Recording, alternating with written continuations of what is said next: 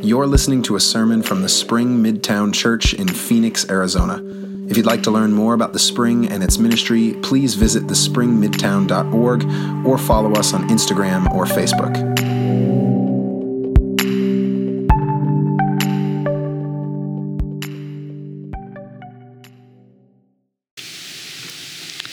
Good morning, everybody. My name is Gayle, and I am a last minute substitute for Luke, who is sick. So, but I'm always happy to be here. Love being with you guys. Um, I was reading this story about Jack Handey from, from a book that he wrote called Fuzzy Memories. And um, he was telling a story about when he was younger, there was a bully that was always demanding his lunch money from him. And because he was smaller, he would he would give the guy his lunch money. And then one day he decided, you know, I'm gonna I'm gonna learn to fight back. So he started karate lessons. But he said the karate guys started asking him for five dollars a lesson. So he just went back and started paying the bully. I um I think a lot of people default to paying the bully rather than learning how to defeat the bully. And the bully that I'm talking about today is the bully of fear. We started a new sermon series called This is Greater Than That. And, um, and the reason we decided to do this uh, last summer was because there we want to be in this process that of God's transforming us. And uh, God wants that for us. But in order for transformation to be this ongoing process in our life, things that are lesser need to be lesser in our lives in order that things that are greater might flourish in our lives. So, courage is greater than fear courage is greater than fear.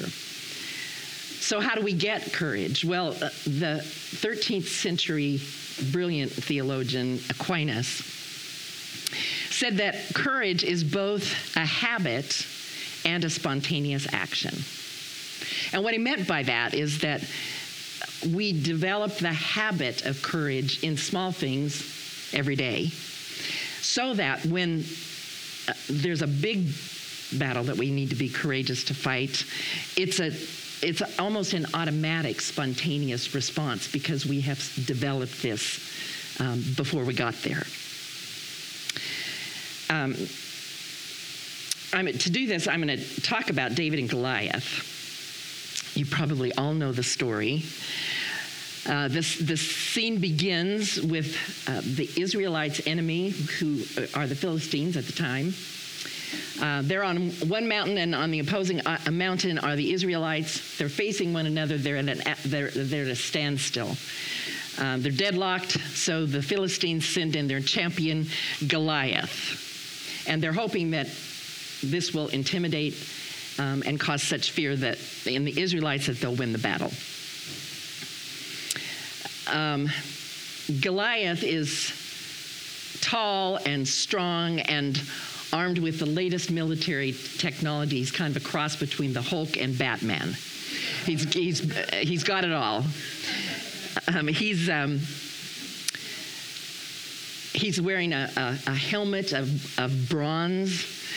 Uh, they, the way they describe his, his um, armor, they describe it by weight, and it weighs about 110 pounds or more. Um, he's carrying a humongous spear, about 25 pounds. I mean, he's just huge. He's, he's, he's mega, and he's evil incarnate. And he scares King Saul and all the Israelite army to death. They, they're, they're paralyzed, they're immobilized by their fear. And at this point, David arrives on the scene and he begins, he hears the, the threat, Goliath is making these threats. What he's saying basically is, give me a man. Give me a man and I'll fight him. And whoever wins then the, the, that nation wins and the, and the losing nation will serve them. So David arrives on the scene. He hears the taunts. He hears the give me a man stuff. He observes the, the paralysis of, of, the, of his own people. And he starts to ask questions. And that's where I'm in picking up. I'm in 1 Samuel 17, uh, beginning at verse 31. When the words that David spoke were heard, they repeated them before King Saul, and he sent for him. David said to Saul, Let no one's heart fail because of him. Your servant will go and fight with the Philistine. Saul said to David, You're not able to go against this Philistine to fight with him, for you're just a boy, and he's been a warrior from his youth. But David said to Saul, Your servant used to keep sheep for his father, and whenever a lion or a bear came and took a lamb from the flock, I went after it and struck it down, rescuing the lamb from its mouth. And if it turned against me, I would catch it by the, draw, the jaw, strike it down, and kill it. Your servant has killed both lions and bears, and this uncircumcised Philistine shall be like one of them, since he has defied the armies of the living God. David said, The Lord who saved me from the, pow- the paw of the lion and the paw of the bear will save me from the hand of the Philistine. So Saul said to David, Go, and may the Lord be with you. Saul clothed David with his armor. He put a bronze helmet on his head, clothed him with a coat of mail. David strapped Saul's sword over the armor, and he tried in vain to walk, for he was not used to them. Then David said to Saul, I cannot walk with these, for I'm not used to them. So David removed them. Then he took his staff in his hand and chose five smooth stones from the wadi and put them in his shepherd's bag, in, in the pouch. His sling was in his hand, and he drew near to the Philistine. And then I'm going to skip down to verse 45. But David said to the Philistine, You come with me with sword and spear and javelin.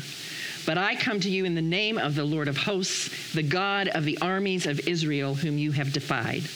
This very day the Lord will deliver you into my hand, and I will strike you down and cut off your head, and I will give the dead bodies of the Philistine army this very day to the birds of the air and to the wild animals of the earth, so that all the earth may know that there is a God in Israel. And that all this assembly may know that the Lord does not save by sword and spear, for the battle is the Lord's, and he will give you into our hand. This is the word of the Lord. Thanks be to God. Pray with me. Oh God, would you teach us? Would you teach us how to be increasingly courageous?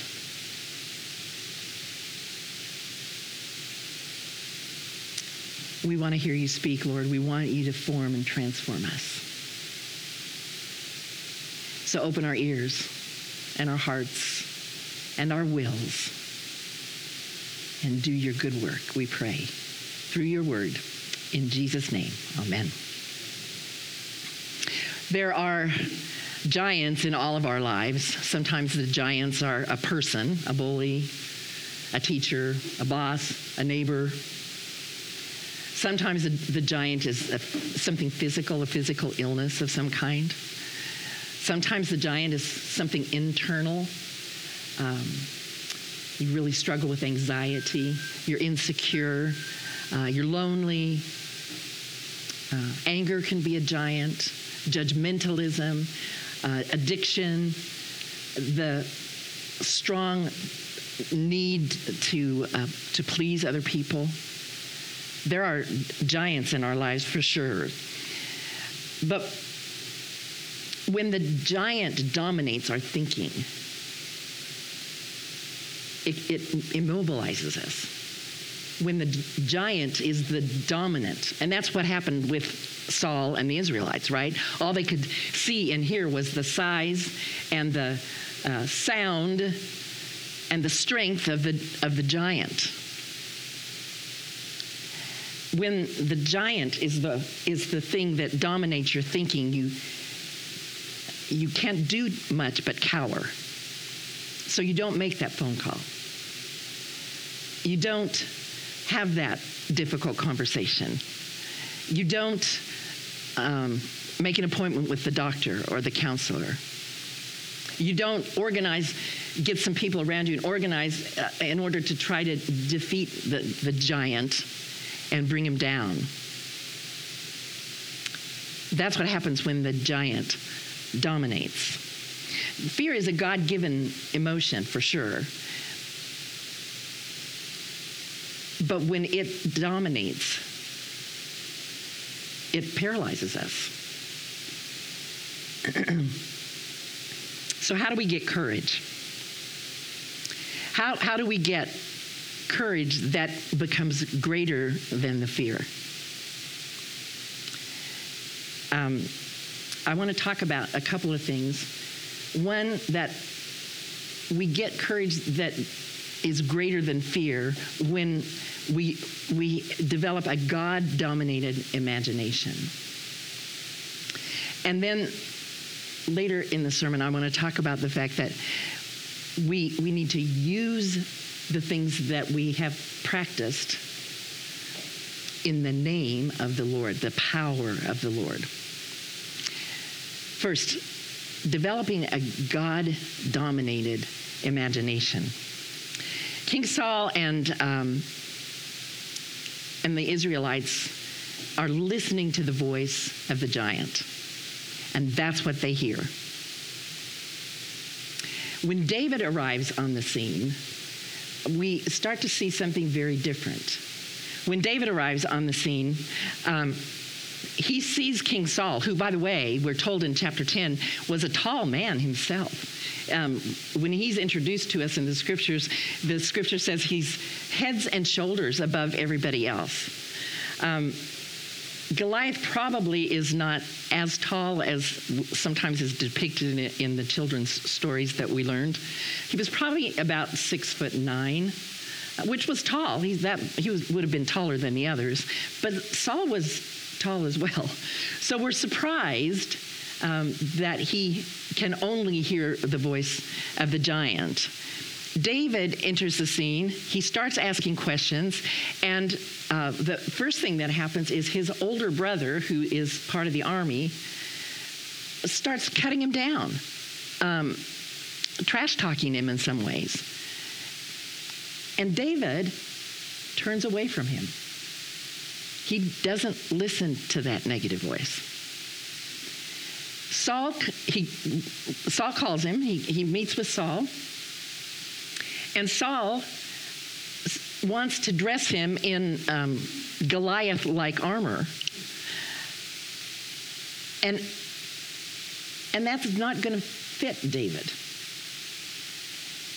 So he doesn't listen to Saul either because the problem is if he listens to his older brother and the Israelites and Goliath and even Saul, he is going to catch their fear and he will be just as immobilized and paralyzed as they are, right?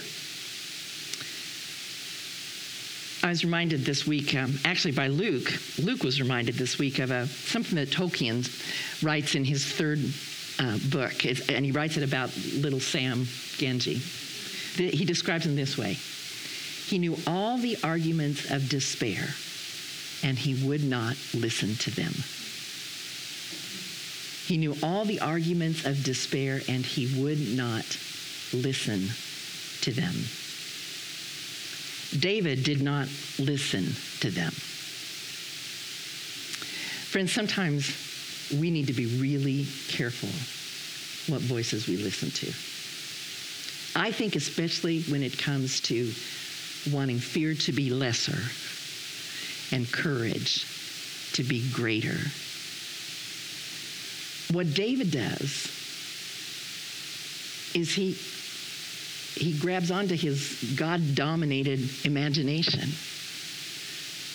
And he thinks back the Lord has delivered me from the lion, the bear, He'll deliver, he'll deliver me from this giant. Who's more powerful? God is more powerful than this giant, David is saying. God is way more powerful than this giant. Um, he's not cocky, he's just confident and bold, right? And he has this God dominated imagination. That's actually Eugene Peterson's phrase. We need to acquire a God dominated imagination. The moment we permit evil to control our imaginations, dictate the way we think, shape our responses, we at the same time become incapable of seeing, over, seeing the good, the true, and the beautiful. In his book, Fear Not, two weeks of living boldly into God. Our friend Don Katis actually wrote this book, and it's like a daily devotional for 14 days on courage. But in, um, he gives different practices uh, to, to develop the habit of courage. And on one of them, he says, keep a journal or a notebook by your side wherever you go. Every time you experience fear, doubt, worry, insecurity, take a moment to write that down that thought. You're telling yourself you need to worry about these things, but that's a lie. Label that fear as a lie and write the truth about the situation three times instead. That's a way of trying uh, of retraining your brain. Your brain has been taught to dwell on certain fears or insecurities, and uh, by uh, you're training, you're, by writing this down, you're, you're retraining your brain. Use each of these times as a moment for brief prayer and give your fears over to God and ask Him to help you live authentically, planted firmly in faith. Would you say, if I ask you, would you say God is faithful? If you would say that, don't just say it, but act on that. Step out in courage, knowing that God is faithful and what happens is daily after daily after daily, we're building a habit, a new habit in the place of an old one. Is God faithful in this area where I'm anxious? Do you believe it? Then act on that. And in the small ways that we act, we're building up so that we can be spontaneously responsive. Um, I think a lot of people practice courage more often than we realize. Think about a woman who gets out of bed every single day after going through a painful divorce. That takes courage for her to do that. Uh, a, a boy that struggles to do his homework, but he stays at it even though he's really wrestling with dyslexia. Um, a, a woman who has a courageous conversation with a boss or um, a difficult conversation with a direct report or a, somebody in their small group or sharing your faith with somebody who doesn't share your faith and is different from you. Staying when everything in you wants to run away. Those are courageous acts. Practicing courage in the small things. We're building a habit. We're building a habit. Notice um, in, the, in the scripture that David reframes the threat of the giant. Saul and the, the people of Israel are frightened to the point of paralysis because in their minds, God is irrelevant to this battle. But David introduces the Lord, the living God. When he's with Saul, he says, The Lord delivered me, the Lord will deliver me again. And then when he is face to face with Goliath and he makes this long speech with Goliath, it's bathed with the living God here. I come to you in the name of the Lord of hosts, the God of the armies of Israel. This very day the Lord will deliver you into my hands. The Lord, the Lord, the Lord. The Lord is going to change everything. Who is more powerful, Goliath or the Lord? In David's mind, it's, it's not even a question. What is more powerful? Your fear of failure or the Lord? What is more powerful? Your fear of conflict or the Lord? What is more powerful, your fear of making the changes you feel like you need to make, or the Lord? As we cultivate a, a God dominated imagination, reading scripture, spending time in prayer, taking steps to, to move into that which is courageous and true. The Lord helps us in all of that. Use what you've practiced in the name of the Lord.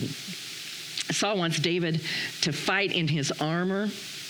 Um, and when he doesn't, that, uh, that takes real courage. I mean, this is the king. He serves the king. This is an important, respected man. Um, he's there to serve the king. It's not easy to not do what someone important and someone you respect is asking you to do, right? And Saul has David's best interest in mind. I mean, it's, it's all Saul knows, right? Sometimes, though, um, when especially when we're fighting certain giants, I think our tendency is to get advice from other people we read books, we go to seminars, we talk to people who fought similar battles, how did they do it, and so on and so forth. But in the end, we have to be authentically who we are, and we have to listen to the Lord and do what the Lord says.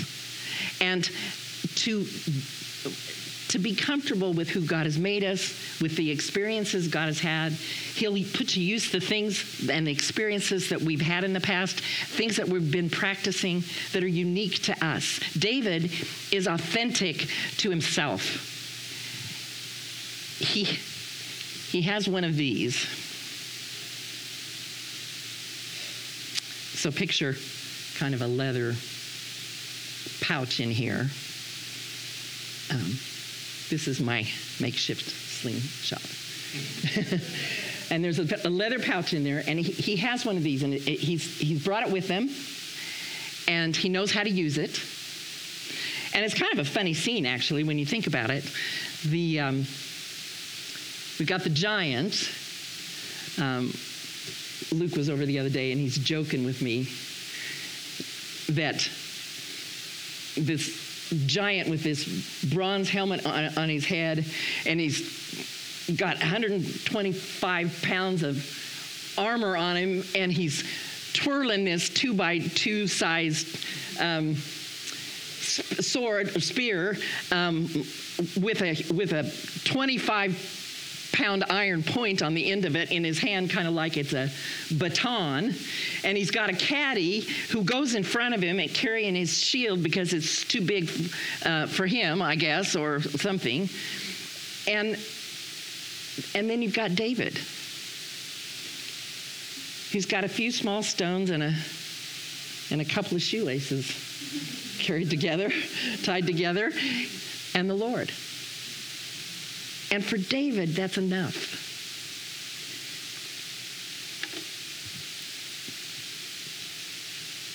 For David, that's enough. That's all he needs in order to be able to do what he knows that God is calling him to do.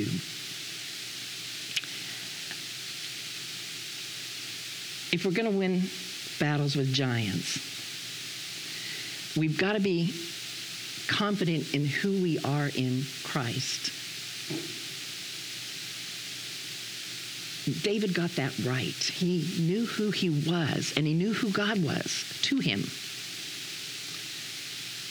He got it right. But notice what he did before he approached the giant. I picture him kneeling down at, at the wadi or the wash. I picture him kneeling down. I, the, text doesn't say he knelt down, but I think you'd have to bend your knees to get down there. And I like that image because I, I picture his brothers and King Saul and the entire Israelite army watching as he kneels down. He's first and foremost a humble servant of God. First and foremost. And he'd experienced God's strength in the past. And he knew God was with him there. And he was zealous for God's reputation. Did you hear how he said, I want the whole world to know that there's a God in Israel. And I want all of Israel to recognize who this God is. He's zealous for that, he's passionate for that. He's learned to trust God through his understanding of Scripture. And as he's worked in his work day after day after day, and God has been with him as he's shepherded his sheep. He's learned to trust God.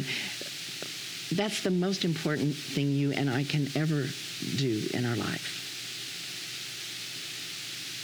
To put our life in the hands of God and leave it there. It's the most important thing we can do. David's world is in chaos. He's got the giant there taunting him, everybody else. He's got his king who's anxious and all of Israel who were paralyzed by their fear. And then we've got non anxious David who kneels down by the brook and introduces God into the story. He faces the giant. The giant taunts him. They go back and forth and back and forth. And eventually he takes that sling and he lets that rock fly and it hits the only place that isn't covered by armor right in the middle of the forehead. And the giant goes down.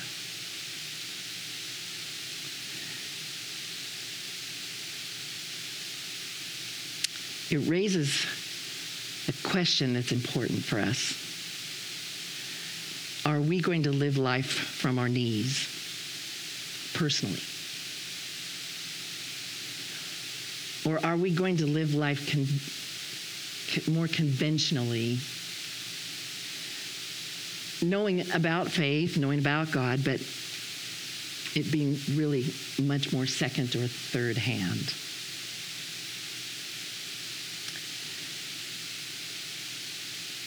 David's knowledge is personal and it's firsthand. And he comes in the name of the Lord, the power of the Lord. That's what that means. He comes in the name of the Lord, the power of the Lord. The power of the Lord was in the valley of Elah that day. The power of the Lord is in the center of every place in the whole wide world, including in the center of your own world. The power of the Lord is in the place where you will go to work later today or tomorrow. The power of the Lord is in your home. The power of the Lord is in your neighborhood. The difference between believers and unbelievers is that believers know that and trust that. I've always wondered why five smooth stones. I mean, it only took one, right? I've always wondered why he picked up five. He, he was so full of faith, and um, but I, the text doesn't tell us, which I always or often find um, gives me an opportunity to speculate on why. And I think that it might be because it's always good to have a backup plan.